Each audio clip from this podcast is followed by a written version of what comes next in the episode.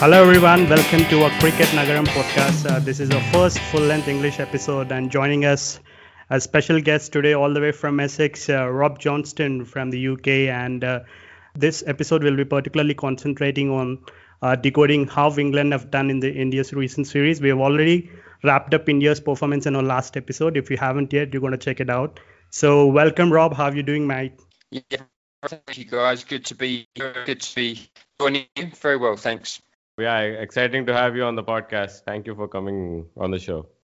Uh, wonderful. Rob, could you just uh, tell us a little bit of what you have done? I mean, what all the media organizations that you've worked with and or what you are doing currently? Yeah, sure. So um, I started off, um, as I said, in 2015, and I just started writing a little blog that absolutely nobody read and i wouldn't like to go back and read those pieces now because they would be absolutely rubbish but i started off doing it in my spare time just because i enjoyed it and then I, managed to get a few freelance pitches with um, the cricket paper here in the uk so um, that's a, a, a, weekly paper that is um, produced during the summer. Managed to get a few freelance pieces just doing some interviews and, and from then on for about the next two years i just worked as a freelancer, just picking up some pieces. So I've written some stuff for Cricinfo, for the Cricketer magazine, and and some other publications as well. And then uh, about 2017, CricBuzz, um, I, I did some freelance stuff for CricBuzz, and an opportunity came up to be their English cricket correspondent, and um, fortunately and lucky enough, I was I was able to get that job, uh, and and I've I've been there ever since, and and that's my role now. I'm the the English cricket correspondent at CricBuzz, and um, yeah, loving it. You know, it's a, it's a fantastic place to work for and a fantastic organisation, and um, yeah, you know, hopefully there'll be many more years of, of finding good stories and, and writing good stories for CricBuzz because um, you know it's a it's a great place to work and a and if you're a cricket lover, is there's you know there's no better place than going there and, and scrolling through the app. Wonderful, wonderful, Rob. But as an English cricket fan, what is that you know one uh, like victory that sort of uh, made you go bonkers? I'm pretty sure 2019 World Cup would have been on the top of the rack. But uh, is there some victory that you were absolutely you know uh, sort of created a little bit of an inspiration in you, or something that you want to take cricket as an option, uh, cricket writing as an option? Yeah, it was. Um, so I was lucky enough to be at the MCG uh, in 2010 on Boxing Day when England bowled Australia out for 90 odd and then finished the day 150 for naught. Um, I, have been to Australia a few times now and I've seen um, a lot of England defeats and not many wins, but that was obviously a really special day. And like, if I had to pick one, the World Cup obviously is I was I was lucky enough to be at Lords, and that was just a, a wonderful, wonderful day. But that day at the MCG, it was hard to beat. I wasn't actually working; I was just there on holiday with my dad, um, and so we'd had a, a, couple of beers and we're watching, and um, yeah, it was a fantastic day. And and from then, I, would always loved cricket, but I, would I'd really that that sort of day showed me how special cricket could be. Um, and from then on, you know, I've just as I said, I was always uh, in love with it, but fell in love with it even more really. And um, but I actually only started taking up cricket writing in about 2015, um, so relatively new to the to the um, industry still. But um, it took me a bit of a while to sort of find my way from that that game, the NC, MCG. But oh, what what a day! I'd love to go back and repeat that. That was amazing. Well, Rob, I'll I'll start off with a very common question. I think. Uh, uh, the rotation policy about England, I think it's been doing rounds all over the place. So uh, I just want to know the reaction of the fans in the UK and how they're, you know, sort of taking this move by England selectors where they plan to, you know, rest and rotate the players. It's um, a good question because it's provoked a lot of discussion and debate and quite a lot of criticism actually. Um, particularly after the last three Test matches that England lost, and they were obviously missing um, some players for those games. Jos Buttler, Moeen Ali, who went home after the the second Test. So there's been a lot of reaction to it uh, and a lot of criticism um, directed at the rotation policy. Um, but I think some of it's a bit misguided. Uh, there's two aspects to it. There's firstly the aspect that um, you know there England have got, I think it's something like 118 days of cricket planned for this year if all of the Test matches went the full Um, length, the players just can't play all of that, particularly now they're in biosecure bubbles. So there has been a bit of criticism from the fans saying, well, you know, players should just play and get on with it. They get paid enough money. But I, I don't think that's realistic and I don't think that's fair. But the other aspect to it is if you say, if you agree that players can't play everything, then you the next question is okay so what cricket should they miss and there's been quite a bit of criticism saying a test series against India in India is such a high profile series and should be uh, one of England's main objectives. So to rest a lot of players throughout that series was the wrong decision. And, you know, other games should be um, missed and cricketers should miss the IPL and stuff like that. So I think on that second point, um, there's more um, sort of basis to the criticism. But yeah, uh, uh, you know, there, there, has been a lot, and um, it's been talked about, and it's still being talked about. We've had three press conferences ahead of the T20 series that starts on Friday, and the players, every single player, has been asked about rest and rotation. So um, it's not going away. Especially, I think, I mean, the the Moeen Ali episode where, I mean, uh, I didn't understand why Dom Bess was rested after the first test match because he wasn't bowling that badly, actually. I mean, the fallout from that, uh, from my point of view, is that Dom Bess came back in, uh, into the last test match very short on confidence, which was actually counterproductive to the English team. I don't know what uh, the, the English selectors were thinking about that, but that definitely backfired, isn't it? Yeah, I think it did backfire. I think I'd agree. The but that final test, you know, Dom, I felt quite sorry for him at the end. You could tell that he was really struggling. His body language um, you know, he he wasn't having a good time. I think that that in in terms of Moeen Ali, the the fact that he caught COVID nineteen on arrival in Sri Lanka really put the spanner in England's plans because I do think that Moeen probably would have played um, those two tests in Sri Lanka if he'd have been able to, and then he would have started the series against India, played the first two test matches, and then gone home after that. Then Dom probably would have come into the side um, and you know wouldn't have had that um, that experience of being dropped, so probably would have been in a better place. So I do think COVID 19 put a spanner in the works. I think what they were thinking after the first test is, and you're right, in the first innings, I wrote a piece actually after the first innings where that was probably Bess's um, best uh, day as an England Test match bowler. I mean, he got Virat Kohli out. He got four wickets and and and bowled really really well.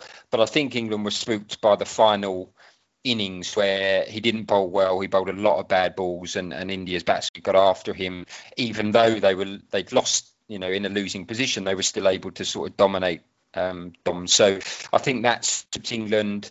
And also, they thought, well, Moeen's going home after the second test. If we don't play him in the second test, we're not going to play him at all this winter. And um, and that's probably not a position they wanted to be in. So, yeah, a lot a lot of um, different aspects to that. But I think you're right.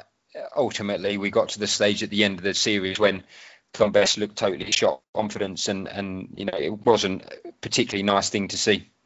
The thing is, Dom Bess has been, uh, I think. Uh, I think he's just 24, but I think he's got enough guidance uh, back in England. I think uh, players like uh, the legend like Rangan Herath, Saqlain Mushtaq, and uh, even Jeetan Patel. Like I think uh, they've been in around uh, England camp and uh, they've been working with Dom Bess. So what do you think uh, has Dom Bess do to sort of improve his test credentials? Because from what I know, he doesn't play a lot of white ball cricket and he's more of some. He also plays in tracks where it's sort of conducive to spin, if I may say so, because it plays in Somerset. I know he's played, uh, I think, one off season at Yorkshire, but uh, how much of a factor? Uh, and also, I've uh, listened to one of the recent podcasts from uh, Sky where Nas had mentioned that the players have to take responsibility. So, what you, what is your take on this, and in specifically about Dom Bess and the development factor that's been going in and, in and around England?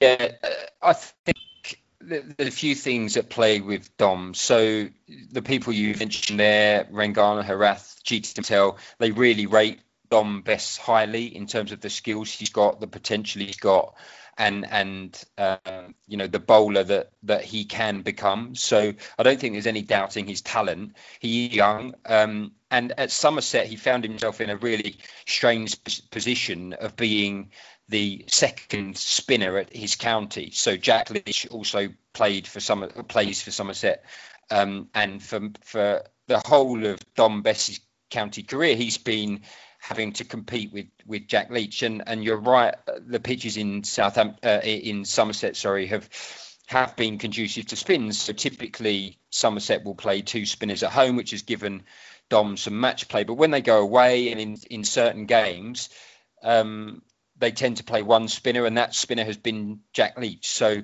um, Dom actually hasn't had as much match play bowling as um, he would have liked, or the England coaches would have liked, at the stage of his career. Now he has moved to Yorkshire permanently. He went on loan um, to them last year and the year before. He's now moved to Yorkshire permanently. So the hope is that he will get, he will be, he is there, will be their number one spinner, and the hope is that he will get a lot more overs under his belt. And it is, it is that um, those match play overs and the lack of them, which the England coaches believe is the reason why he's not as consistent as he needs to be. So you'll notice with him that he often will bowl a short delivery at least once every couple of overs. There have been a lot of full tosses in the Indian series. He just doesn't have that consistency yet that comes with bowling lots and lots of overs. So hopefully the move to Yorkshire will really help him because he'll get more match play overs in. Um, and then it's just a matter of time um, about getting that in. So I think that's the one thing that um, England want. Uh, they're happy, I think, in a way that he's moved from Somerset um, and hopefully he'll get some more overs now. Uh, uh, so, Rob, uh, I think uh, if you just talk about the county cricket in general, I mean, the role of the spinners in county cricket is more of, you know, to restrict the runs and, you know, more of a holding role. And uh, uh, when they do come out to, you know, subcontinent conditions like Sri Lanka and India, they, they will have to do a bit of a completely opposite role to what they've been used to in county cricket. So uh, is county cricket doing anything different to you know get themselves uh, get these guys prepared for the big tours? And I know England have been concentrating on all this England line tours, and they've been giving players enough uh, match practice and some of the names that we mentioned. You know, bringing in all the specialists. But how much of an impact is the county cricket having actually on all the results that we are seeing, especially on the away tours?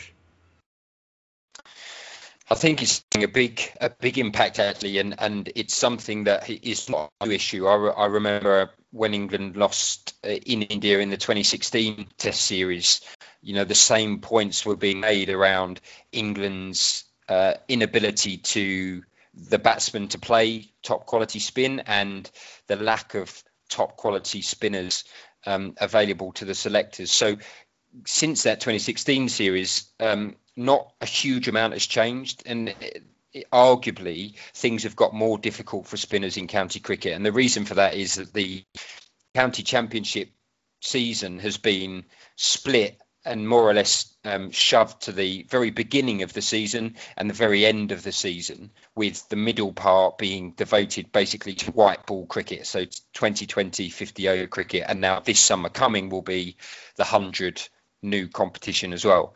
And what that's meant is at the start of the season, the weather weather typically is not particularly good. There's not a lot of sun, so the pitches aren't always have a bit of moisture in them, and that obviously brings the fast bowlers into the game far more. And you typically get actually a lot of counties won't even pick a spinner in a lot of their games at the start of the season.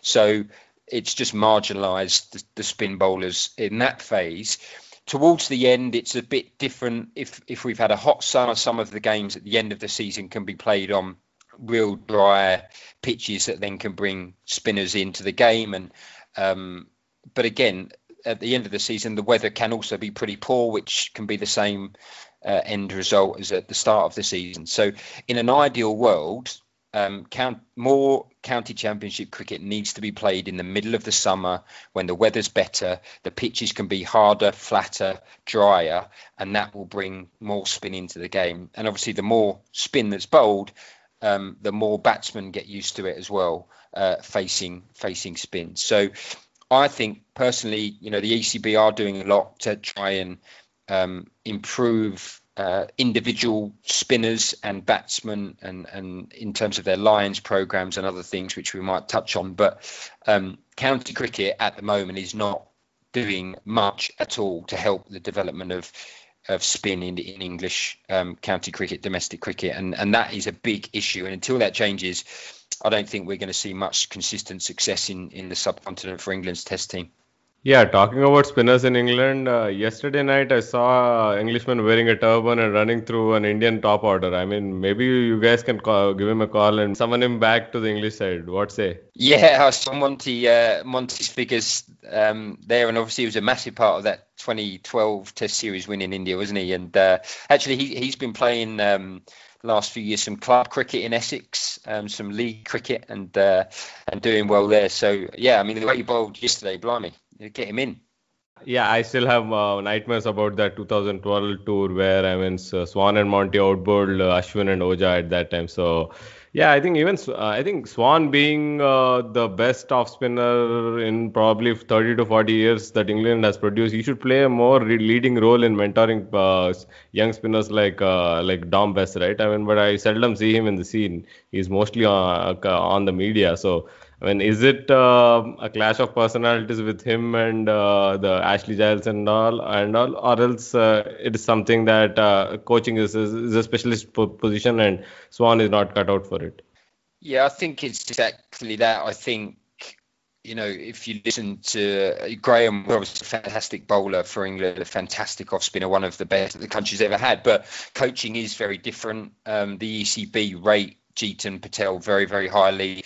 Um, and actually, when you listen to him speak, I, have I've spoken to him quite a few times about spin. You know, he he is um, very very knowledgeable. The players really love him, you know, working with him.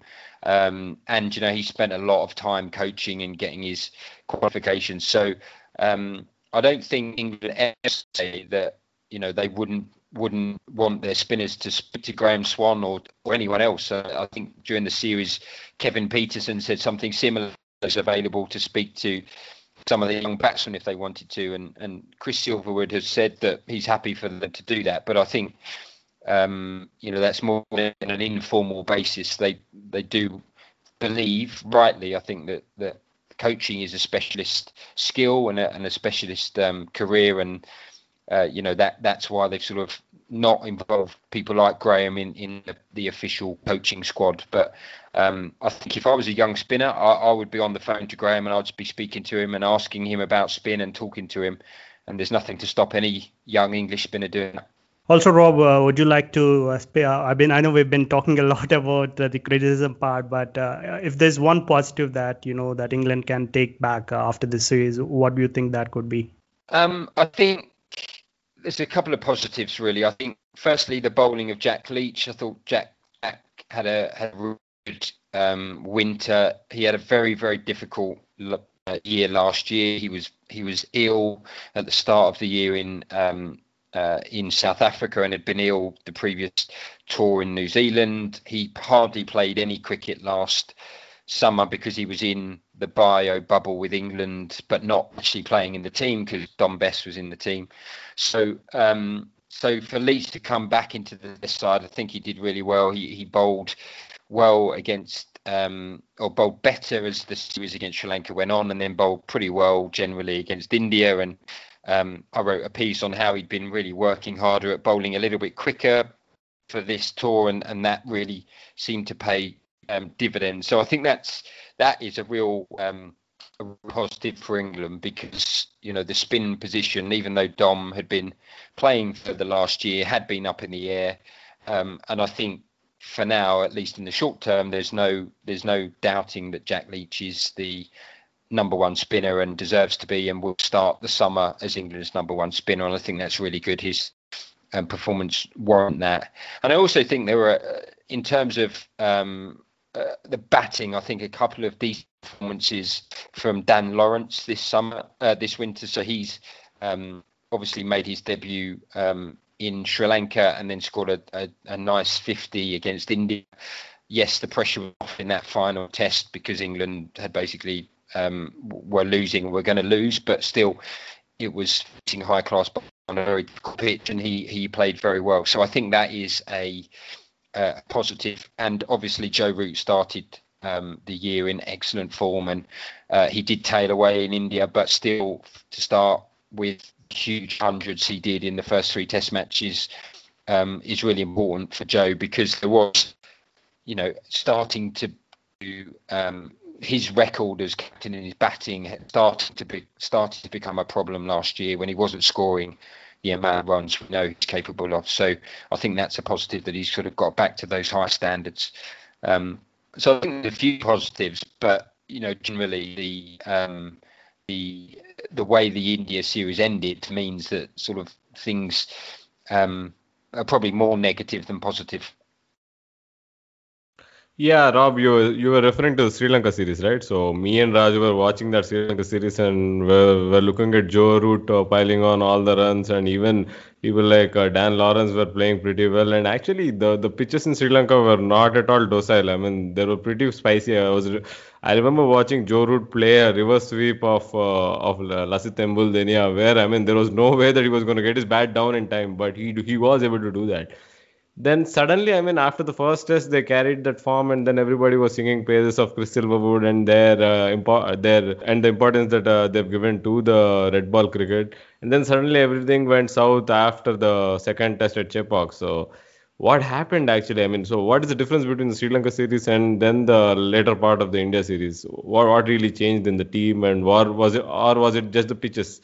Because I mean, to me, the Sri Lanka pitches were also not very. I mean, they were also pretty spicy. So, what what was it that changed?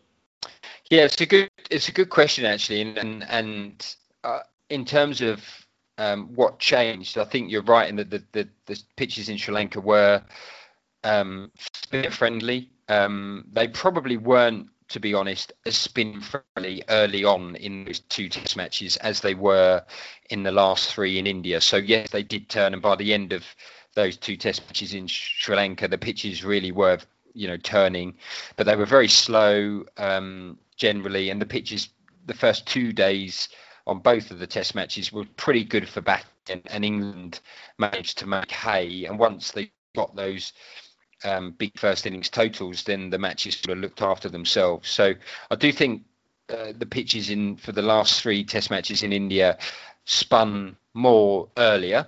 Um, but at the same time, you're quite right in that the um, Sri Lanka pitches were difficult. But clearly, the Indian spinners are far better than the Sri Lankan spinners. Embuldeniya is a is an excellent bowler, but probably Axar Patel. Um, well, Axar Patel did out bowl him from what you know the test matches that England played.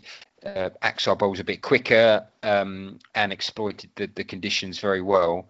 Um, but Embuldeniya didn't have any backup against uh, for Sri Lanka. You know, it was basically him um, trying to uh, thwart England on his own. Whereas clearly in um, for India, they had Ashwin, they had Axar Patel, uh, and Washington um, Sundar as backup as well. So the quality of the spinners um, clearly played a part.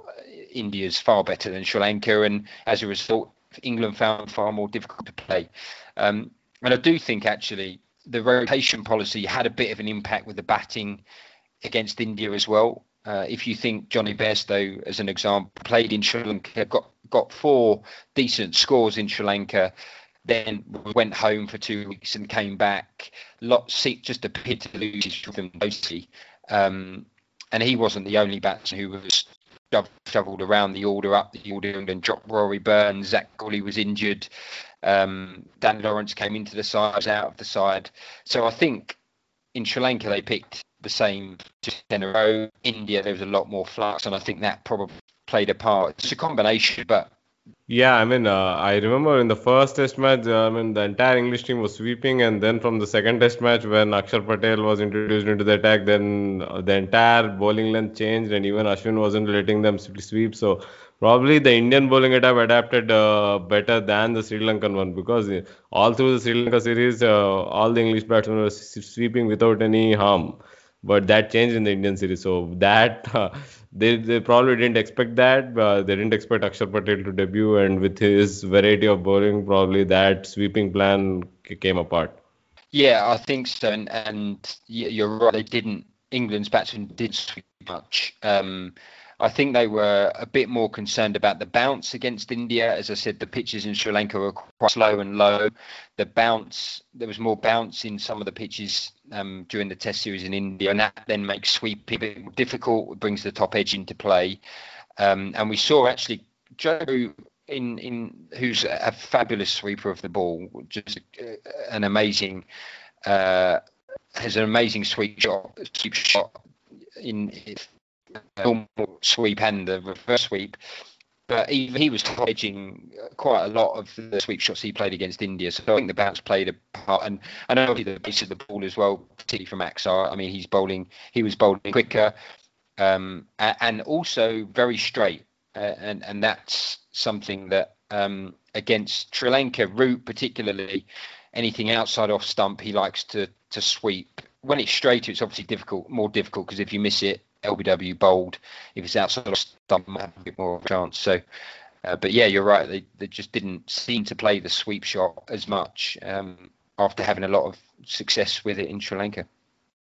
Yeah, it was actually shameful to see Joe Root. I mean, who who's such a brilliant player of spin. I mean, normally, I mean. Uh, to even after the first test match when we were uh, reviewing the test match we thought that uh, I, we don't know if we can stop Joe Root but suddenly uh, from the second test match onwards he's been caught on the crease. He's he's been LBW playing back. So that was a little bit I mean I, I felt sad for Root. Uh, just when people were again singing praises of him just uh, six months ago there were talks about uh, Joe Root not being a part of the Fab Four anymore and then he makes a uh, comeback in terms of runs. But then again, people will start asking questions about him, I guess. Yeah, I think so. And, and you're some of the dismissals um, were were very un Joe Root actually missing straight balls, getting caught in the crease. Um, Mohammad Siraj got him LBW. I, I remember um, when and and Root didn't really seem to move. He just sort of stood there, and the ball hit him, and you could tell how disappointed he was with um, when he walked off. And I, I, wonder, you know, England played six Test matches in seven weeks, all of which obviously they were in, in a biosecure bubble. Um, and I, I just think, um, you know, Root obviously had has a lot on his shoulders in terms of England's batting in in the subcontinent because he is their best player in the, in those conditions, and he has to shoulder a lot of the weight. And I, I wonder whether, you know, he was just knackered by the end of it, having to captain, having to be looked upon to score so many runs all the time. Um, yeah, so it's a really disappointing end. But I, I still think he, his game is in a good place. A few months off now before the English summer, and hopefully he'll um, he'll score some runs well, since we're talking so much about batting, I think uh, this episode would be incomplete without mentioning our uh, special SRH player Jonny Bairstow. I think uh, I'd like to uh, like quote, quote something from the Guardian here, which I picked it up. Uh, since the home series against India in 2018, Bairstow has changed batting positions 14 times in 18 tests. And in the same period, he played one test with gloves, and then one without, and then one with, and then three without, then seven with, then five without. In the same period, he was left out and recalled on four occasions. It is four years since he batted an entire series that constitutes of at least three tests in the same position. So, what's your take on this, Rob? And uh, could you just uh, tell our listeners a brief uh, of what exactly happened with uh, Jonny Bairstow, or whether whether or not he's going to be a part of England's uh, Test future? Yeah, sure. He he has been um, depending on your view, you would say he's either been messed about or he's just been, um, you know, asked to play roles. Um, but certainly since the summer of 2018, um, when India visited, he has played a various number of roles. Some of the time he's had the wicket keeping glove, some of the time he hasn't, and it really coincided during that 2018 summer when Jos Buttler was recalled to the team. Um, and he was recalled to the team by Ed Smith, the new who was at the time just had just been appointed as the national selector. Uh, Bairstow was moved from number seven to accommodate Buttler um, in that team. Bairstow kept the gloves for um, for that um, that summer, but he was moved, and from that time on, Bairstow's returns have just fallen down. Um, they, you know, before that he was batting at seven, keeping wicket. I think during the 2016, 2017 period, you know, he was scoring runs, heaps of runs, averaging well over 40. Um, uh, but since that move, um, he has been uh, sort of just his returns have sort of dropped off a cliff. And I think um, whether he's got a future, I don't now see him actually having a future in the short term in Test cricket. I don't think um, he will have England in uh, in home conditions will, I think, just go back to the team that they played last summer with Rory Burns, Zak Crawley, uh, and Dom Sibley at the top of the order, with Root, Stokes, Ollie Pope in the middle, and Buttler at seven. So I don't see how Jonny Bairstow is going to get in. This really was his opportunity this winter to make a real claim, score a couple of hundreds, and basically uh, mean that the the selectors couldn't pick him, uh, couldn't drop him. But I, as I said earlier, I do think he was hamstrung by the rotation policy because played well in Sri Lanka. He really did. Probably England, aside from Root, England's second best batsman. He went home, come back, and he basically was just thrown straight into the, a Test match.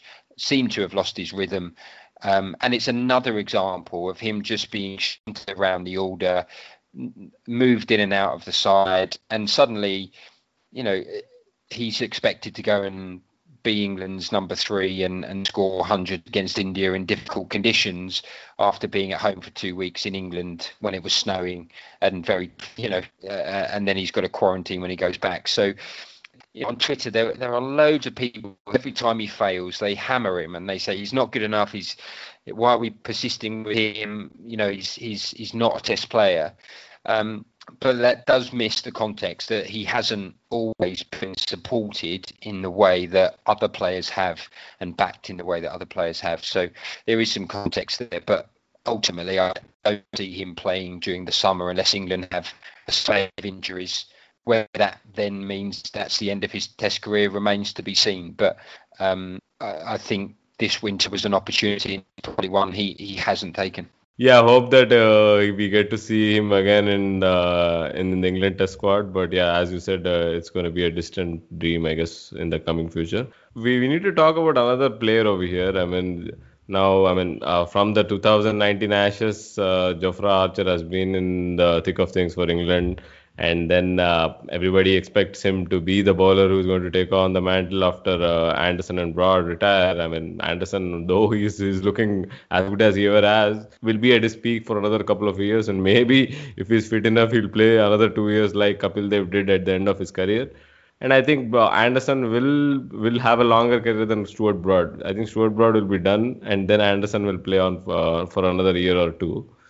But then, what is uh, I mean, what's life after Anderson and Broad?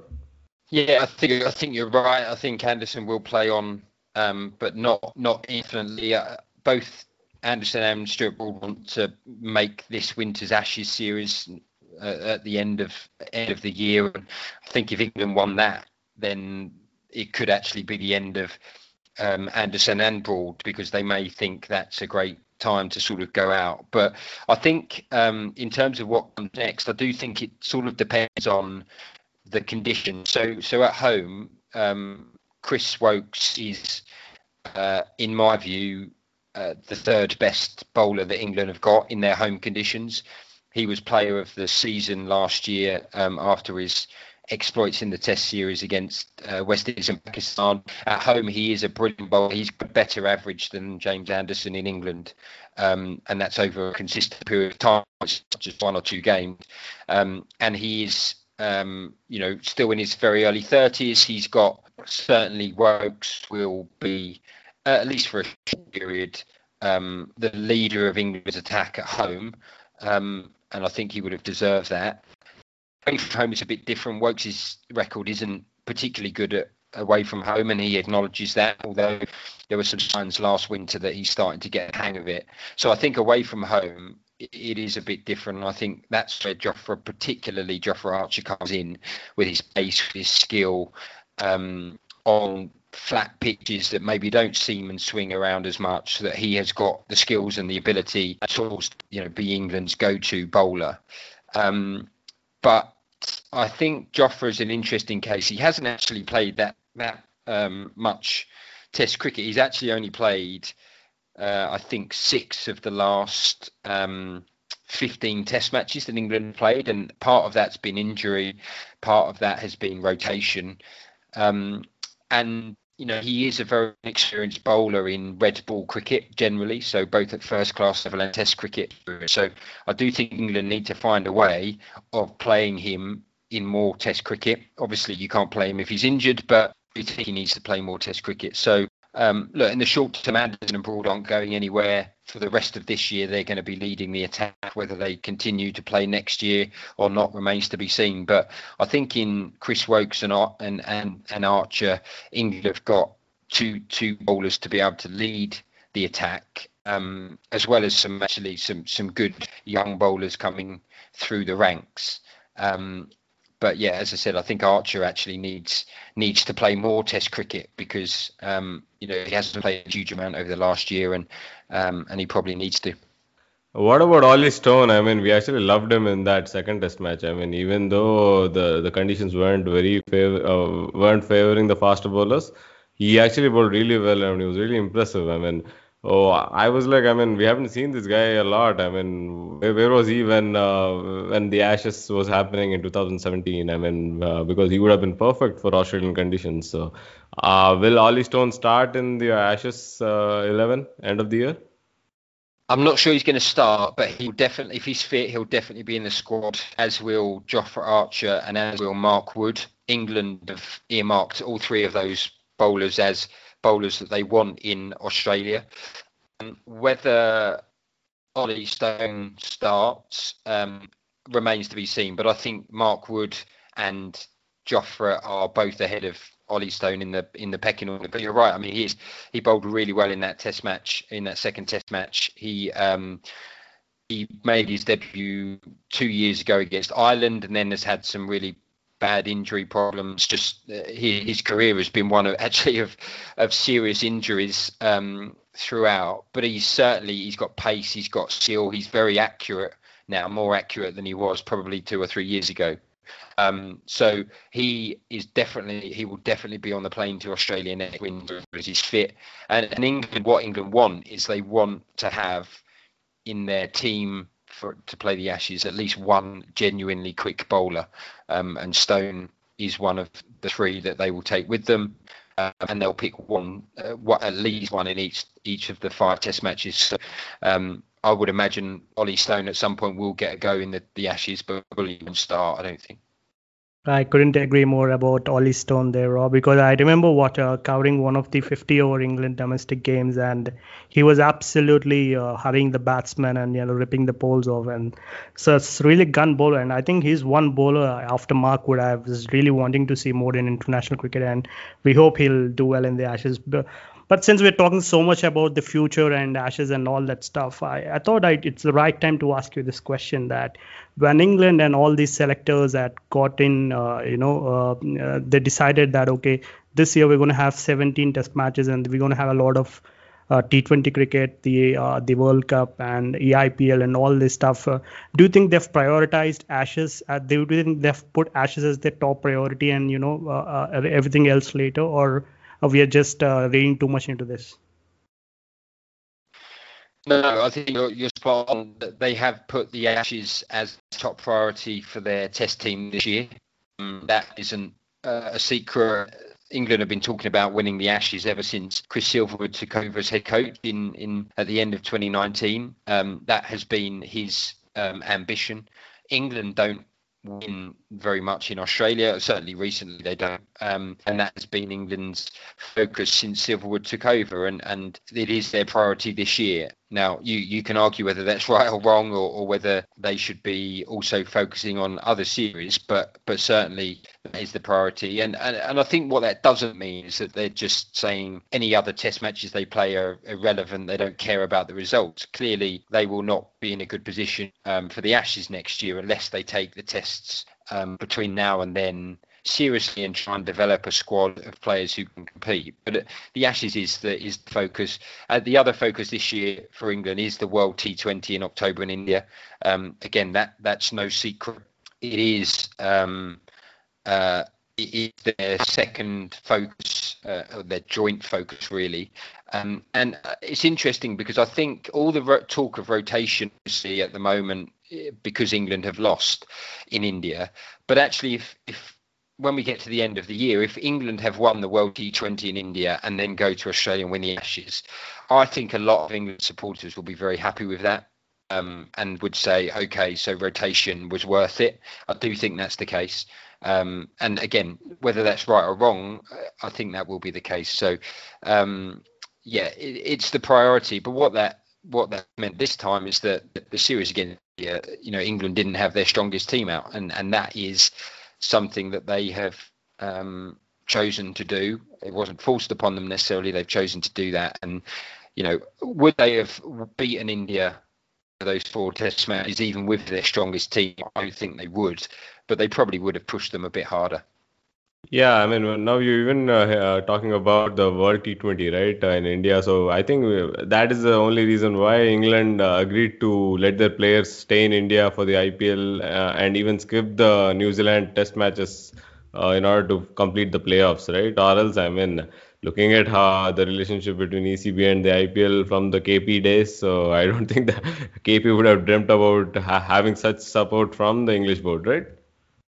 When when Pietersen was trying to play the IPL, it was that would absolutely never have happened that uh, he would have been allowed to leave uh, to miss an England Test match to play in the IPL, and that caused a lot of friction between him and the ECB. Um, it, but it is different now. Uh, you know, it's changed a lot since that time and encourage their players to play in the IPL, but but also the other T20 competitions around the world. And um, yeah, it looks like if if any England player is involved in the IPL uh, playoffs games and the final, then they won't be playing against New Zealand. It's it's a little bit um, different in the the New Zealand Test matches were added into the calendar very late, uh, and they were added in to make up some financial shortfall from COVID 19. So these weren't originally in the, in the, fixture list. And had they not been added, England's players wouldn't be missing anything. They'd be playing the IPL, they'd come home and they'd be ready for the, the international summer. So it's a bit of a unique situation, but but also England's players have already missed test matches this year because of the IPL. Buttler, Stokes, Archer, they have all been rested for periods of the, the test matches because they are going to playing at the IPL and England don't want them to be away from home for five months. Now, if you take the IPL away, it would be three months, um, and then probably they would have picked their strongest team. So um, they will be missing Test matches in New Zealand, but they've already missed Test matches because of the IPL. But I mean, I think uh, I think this has this has caught a lot of flack, right? In, in UK, I mean, especially I mean Mike Atherton, who is normally a saner voice. I mean, he's been demanding why English players are being allowed to stay on in the IPL, and because they have million dollar contract contracts from the ECB, and why do you want to risk uh, Archer being overworked in the IPL uh, and not being fresh for the Ash- Ashes uh, by the end of the year? So I mean, so so I guess Ed Smith and Co are playing uh, playing with fire, I guess. I, I actually very much understand um, that point of view because you know fundamentally um, players are playing in a domestic tournament in India which and I know the IPL is a fantastic tournament I love the IPL but it's a domestic tournament different country while England are going to be playing test cricket and that is very interesting position that actually has never really happened before. Um, you know, we we wouldn't we haven't had players first choice test players being ruled out of test matches because they are off playing somewhere else. Um, you know that that hasn't happened before, and and and there there is an argument that that that Sutton has made, others have made around well, the ECB played contracts, and I think that's a very fair and valid point. At the same time, what I would say is the IPL has been very good for a number of cricketers in terms of the experience it's given. It's been very good for England's white ball cricket generally. Um, a lot of players have had experience in the IPL that they that has then allowed them to come and play well for England. There is the financial aspect. The England players took a pay cut last year, and uh, sorry, and a pay cut for this year because of COVID nineteen. So again to say you can't play the IPL is taking more money off, off them, and, and that's not necessarily an easy thing to do. Um, so yeah, it's a very complicated situation. But if you asked the the an England supporter street and said, "What do you think of this?" Many, many, many of them would be very unhappy that Ben Stokes will not play the at least the first Test match against New Zealand because he's playing for Royals in the final of the IPL. they would be and are going to be and have been very unhappy. So I guess we have to wait for the first test match over there, uh, and I think it will be in Southampton, right? Where I mean the the New Zealand new ball attack will rip through the English batting order, and then uh, I guess uh, the English press will write obituary of the English Test team again. So, but I mean, keeping all that aside, I mean, now I mean, uh, England has just lost uh, three-one in India. So, what is the actual public uh, reaction in, in, in, UK? I mean, are people indifferent to the result because uh, they know that Ashes is the real deal, or are they actually re- really unhappy with the with the way the team has performed? Because I mean, because uh, as you said, the the ECB has prioritized the Ashes and has saw as has kind of decided that the India series doesn't matter in the grand scheme of things. The reaction has been quite strong. Um, in terms of you know there's been a lot of criticism directed at, at, at the players. Um, there's been um, quite a lot of talk around the domestic system that we spoke about earlier and criticizing that and why we don't prepare or, or, produce players who are able to sort of thrive in the subcontinent regularly. Um, but I don't think uh, and it's been compounded because England rotated players right? That that's um, that created more noise than probably would have happened anyway. If England have had their full strength side out, been beaten by India, there would have still been disappointment, but it wouldn't have been as as much an issue or as much of a disappointment as it has been here because there is a feeling, like you say, that England haven't taken or didn't take that seriously, weren't actually that bothered about winning it. They'd rather win the T20 series that follows and then get to the uh, rest of the year and, and focus on the World Cup and the and the Ashes. So I think that's why there's a lot of disappointment, and there's a lot of disappointment. Um, but also, I think there's a lingering sense that you know, in beating India in India in Test cricket, no, nobody actually does that anymore. No, you know, teams don't go to India and win, um, and that's why India are such a fine team in their own conditions. So I think there's also a bit of yeah, okay, we lost. We probably could have done a bit better, should have done a bit better, but um, we were probably going to lose anyway. So I think that's probably tempered some of the reaction. So I guess you all need another version of KP so to come back and uh, and and uh, square things off in India. Yeah, no, that would be great. And actually, he did. Um, I'm not sure whether you could get it in in India, but he um, he did the radio commentary for Talk Sport here in the UK for for the third Test match and he, yeah, the way he talks about batting is just fantastic. And um, yeah, some of those innings he used to play for England. I mean, uh, he he's. It would be great to have a player like him back, but um, yeah, there's not too many like KP um, um, going around, is there? Yeah, yeah, he's a once in a generation cricketer. I mean, that is a rare uh, title that I give to players. I mean, Ben Stokes another is another one. And yeah, coming to Ben Stokes, I mean, I made a prediction early in the series that he would win a test match on his own because he has the habit of doing that. I mean, he was. I just feared that he was able to. He was about to do that in the fourth test match, but I mean, the the fact that uh, India could steamroll even Ben Stokes on his day, I guess uh, it's fair result. The three-one result to India. Yeah, yeah, he and and you're right. He does tend to do that, and I I wondered whether in the final test he was going to do that. He scored that 50 in the first innings, which sort of kept England not didn't keep them in the game because their total was very much under par, but at least got them over 200. And then his bowling on the second day he was, you know, he's an absolute machine running in like like he does in those when when the the game's on the line. And um, you know, just England couldn't quite squeeze enough to get uh, India all out in that in that first innings. But yeah. I think actually Ben Stokes would be pretty disappointed with the series he had. Um, his record in the subcontinent actually isn't particularly good. Certainly isn't as good with the bat anywhere near as good as he is around the rest of the world. So I think he'd be a bit disappointed. Ravi Ashwin kept getting him out um, and has got him out however many times now, a lot of times. And I think, um, yeah, I think he'd be disappointed. And and you're right, England rely on Stokes to do um, the impossible quite a bit, and I guess sometimes that that's not going to come off and um, for England. That that didn't this series, unfortunately. Uh, well, Rob, I think we've been talking too much cricket here, but I think I'd like to ask you something that you know, because we're in this uh, tough times where you know uh, even it's uh, with players moving from one bubble to the other, and uh, you've you've been doing a lot of interviews of the past and present cricketers. So, how are the players coping up with these bio bubbles, and how much of it has they actually affected their cricket? Yeah, it has been tough for the players actually. You get when you talk to the players, you get a consistent message that it is not easy. Um, it is, um, I think, uh, quite draining in a funny way because um, they are going from cricket ground to hotel, hotel to cricket ground. That's all they do. Um, I spoke to a few of England's reserve players um, a couple of weeks ago for a piece I wrote and sort of asked them what they were doing.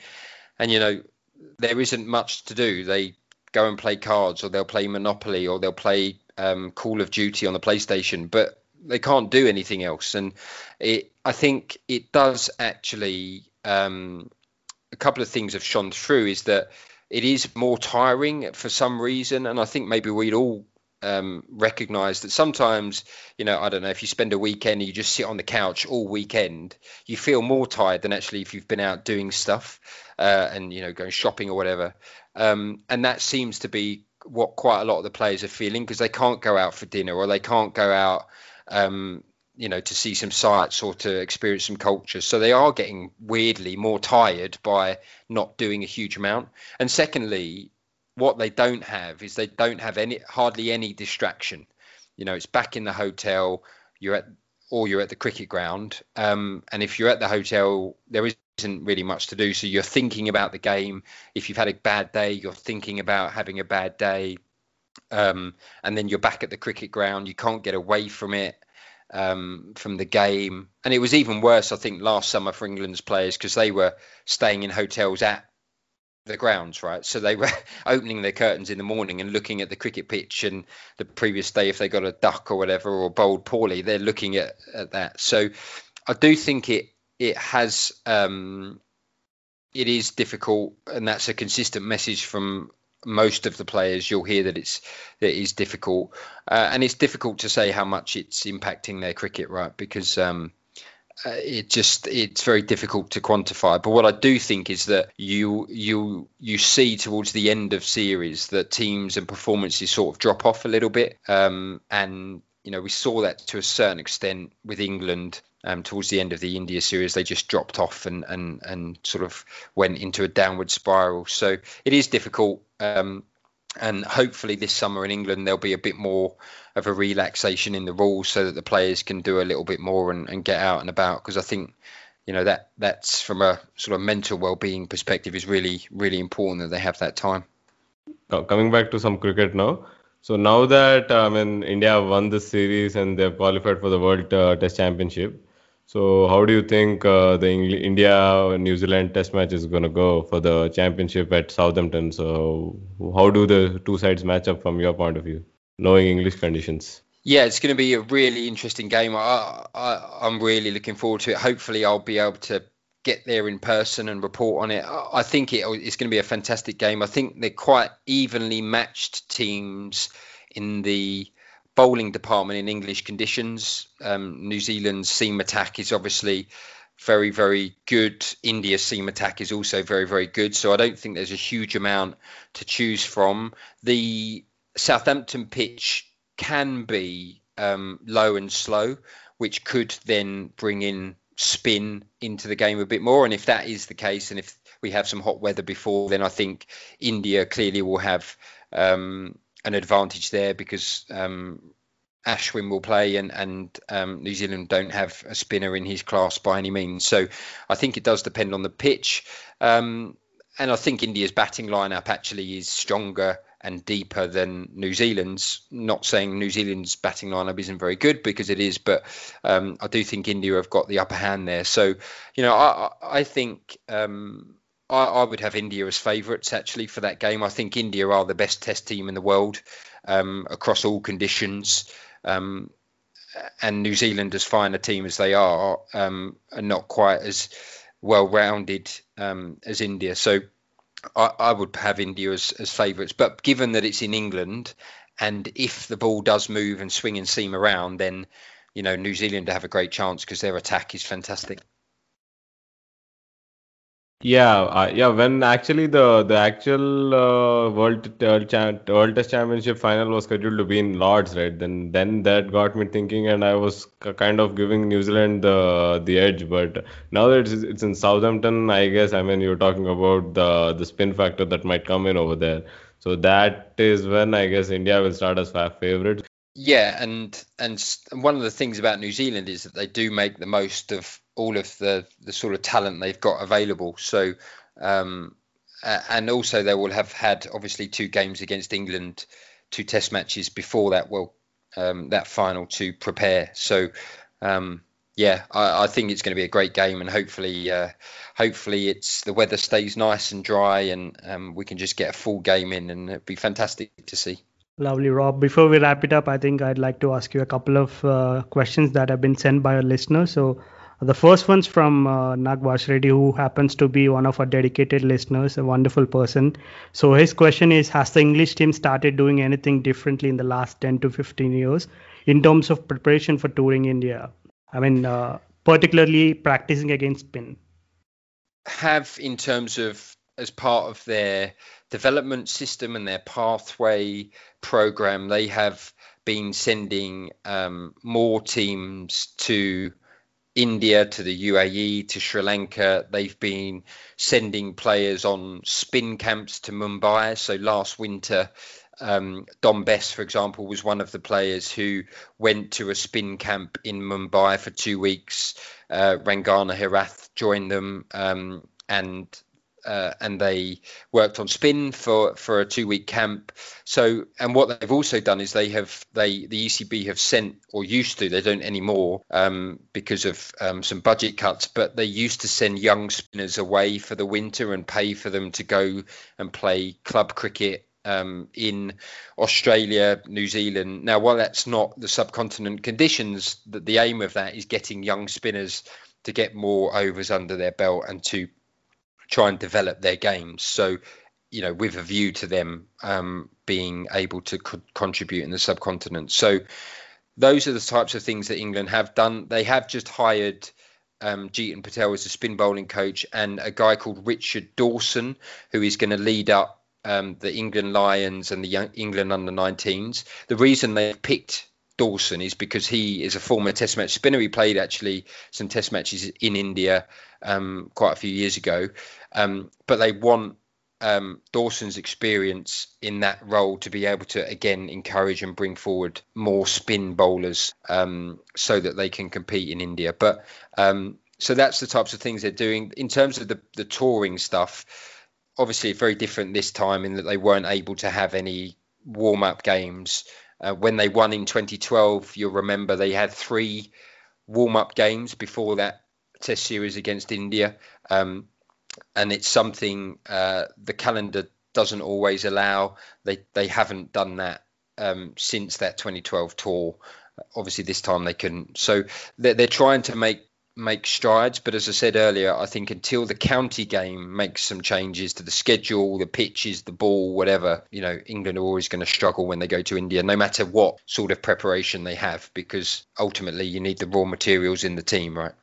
Yes, Rob. And the second one is coming from Harish, who asks, would love to understand how the multi multi-format players are managed and how the captains handle them. So we've got players like Ben Stokes, Jofra Archer, Jos Buttler, Jonny Bairstow, who are some of the, I think, one of the best in the business in white ball cricket. So we just like to know an insight of how these players are handled by the captains and the management.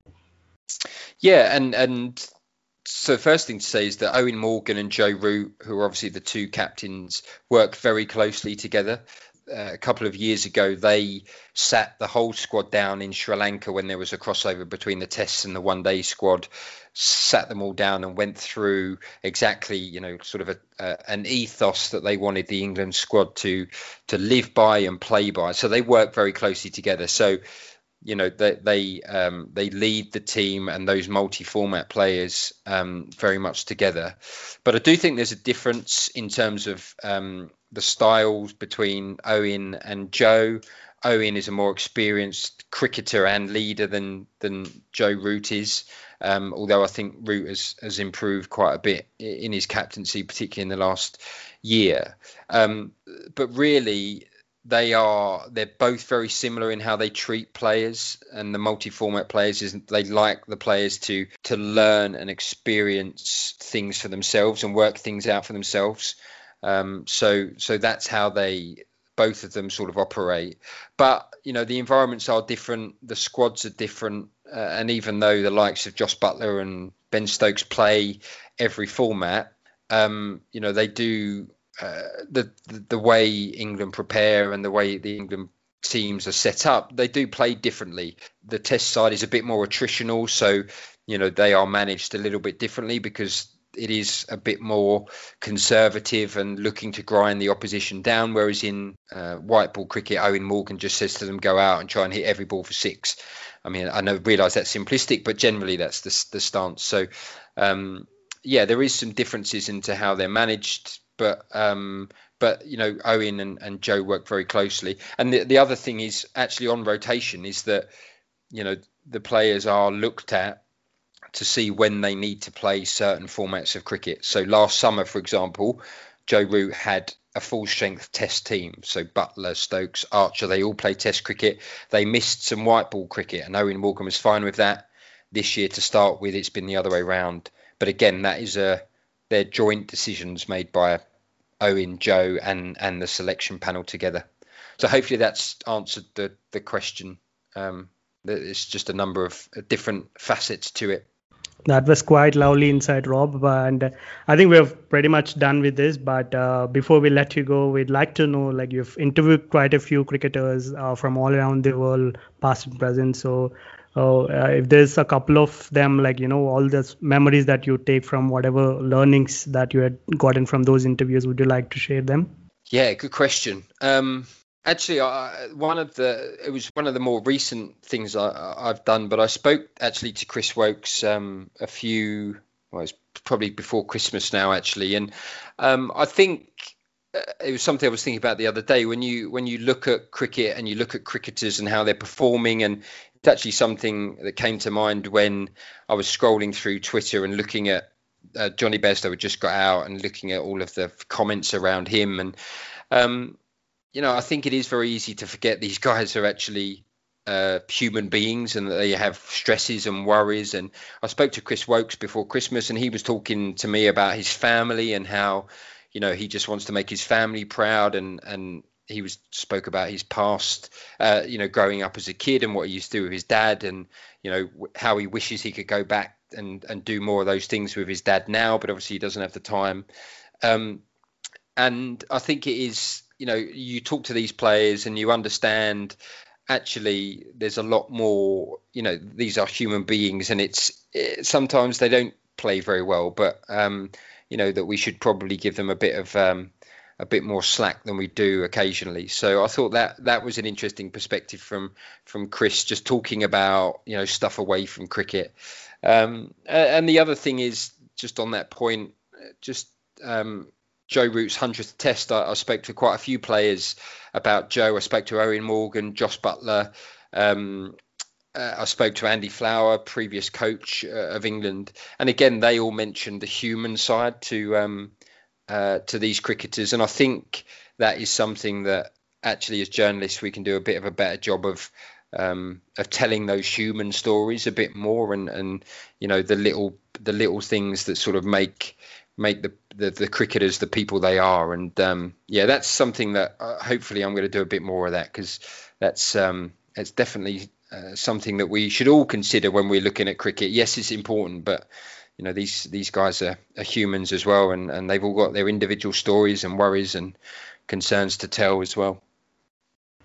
Wonderful, Rob. Wonderful. And uh, would you like to say something about a podcast? I mean, if in case I'm, I'm sorry, I should have uh, told you more about what exactly we do. But yeah, basically, it's uh, a very uh, free-flowing Telugu conversation that happens. Uh, Telugu is something that's been uh, I think it's the third most spoken language in India, as I've already mentioned in the our chart, and also we have a good, decent amount of listeners uh, in the US as well. So uh, yeah, we've, recently completed 50 episodes, and we've uh, interviewed few domestic cricketers and a few uh, coaches who had worked with the India A team and all that. So we hope to do much more, but I think this interview has been really special because this is the first time we recorded a full length English episode. We have done an English episode, but it wasn't uh, uh, full length in English. It was with Kritika, where she had shared some of the Australian memories. Uh, it was before the Australian series, I guess. So, uh, this I think uh, our listeners will find very enlightening and uh, very much insightful because of the kind of uh, you know information and the stories that you have told throughout the episode. So i think it's really wonderful. Yeah no thank you. And thank you guys for having me. I've really enjoyed it. And um, yeah some interesting questions and stuff. And i like the um, the interaction with the the questions from the listeners. I think that's really good. So um, yeah look thank you for having me I, I really am grateful for you asking and, and hopefully it was good yeah, thank you, Rob. I mean, it was pleasure knowing you, pleasure having you on the show. I mean, we hope uh, to have you again later. I mean, whenever England does something out of the ordinary, whether it is something like uh, the text gate during uh, during KP KP era, or I mean, whether if if they win the World T20 uh, later this year, you pretty sure we'll have you again on the show. Yeah, that would be good. Any any time, just give me a shout. I'm I'm very happy to uh, to join. It was really fun. So అదండి ఈరోజు Rob జాన్స్టన్తో మా ప్రత్యేక episode అది కంప్లీట్గా అంటే ఇంగ్లీష్లో చేయడానికి గల కారణం ఏమిటంటే మా లిసనర్స్ కొంతమంది ఎప్పటి నుంచో రిక్వెస్ట్ చేస్తున్నారు అంటే వేరే ఇప్పుడు మన తెలుగు వాళ్ళే కాకుండా వేరే వాళ్ళు కూడా చాలామంది చాలాసార్లు వినడానికి ప్రయత్నం చేసి కొంచెం వాళ్ళకి మన భాష అర్థం కాక కొన్ని కొంతమంది రిక్వెస్ట్ చేశారు మీకు అవకాశం ఉన్నప్పుడు ఇంగ్లీష్ ఎపిసోడ్లు చేయమని అడిగారు అండ్ అదే కాకుండా మన క్రికెట్ నగరం ఫ్యామిలీలో మన లిసనర్స్ కూడా చాలామంది ఇంగ్లాండ్ పర్స్పెక్టివ్ని ఇంకా బెటర్గా అండర్స్టాండ్ చేసుకోవడానికి కొన్ని రిక్వెస్ట్ చేశారు. సో దాని వలన మేము రాబ్ జాన్స్టన్ తను క్రికెట్ ఇంగ్లాండ్లో చాలా కాలం నుంచి కవర్ చేస్తున్నాడు అండ్ చాలా ప్లేయర్స్ని మీరు తన మాటలోనే విన్నారు తన వర్క్ ఏంటి ఎలా ఉంటుంది అనేది సో హోప్ఫుల్లీ మీ ఈ ఇంటర్వ్యూ మీ అందరికీ నచ్చిందని కోరుకుంటున్నాం. అండ్ ఇంకా ఈ వెరైటీ ఆఫ్ ఎపిసోడ్స్ చేసే ప్రయత్నంలో మీకేమైనా సజెషన్స్ ఉంటే నాకు రాహుల్కి ఫార్వర్డ్ చేయండి are you can fingers in cricket నగరం ఓన్లీ బట్ uh, ఇంకొక ముఖ్యమైన విషయం ఏంటంటే uh, మా పాడ్కాస్ట్ని మీరు సపోర్ట్ చేయదలుచుకుంటే కనుక మేము ఈ ఎపిసోడ్ కింద ఒక లింక్ అనేది ప్రొవైడ్ చేశాము. సో మీరు ఆ లింక్ని క్లిక్ చేస్తే మా క్రికెట్ నగరం పాడ్కాస్ట్ గురించి అండ్ అలాగే మేము ఎటువంటి వర్క్ చేస్తాము మా ఫ్యూచర్ ప్లాన్స్ ఏంటి అనేది కూడా మీకు అర్థమవుతుంది దాంట్లో. సో ఫ్రెండ్స్తో షేర్ చేయండి అండ్ అలాగే మీకు తగినంత సహాయం కూడా చేయండి. సో అది ఈ వారం మరి స్పెషల్ ఎపిసోడ్ మళ్ళీ మనం మళ్ళీ ఈ వారం కలుసుకునేంత వరకు నా తరపు నుంచి అండ్ రాహుల్ తరపు నుంచి అండ్ అలాగే మా అతిథులైన రాబ్ జాన్స్టన్ గారి దగ్గర నుంచి కూడా సెలవు.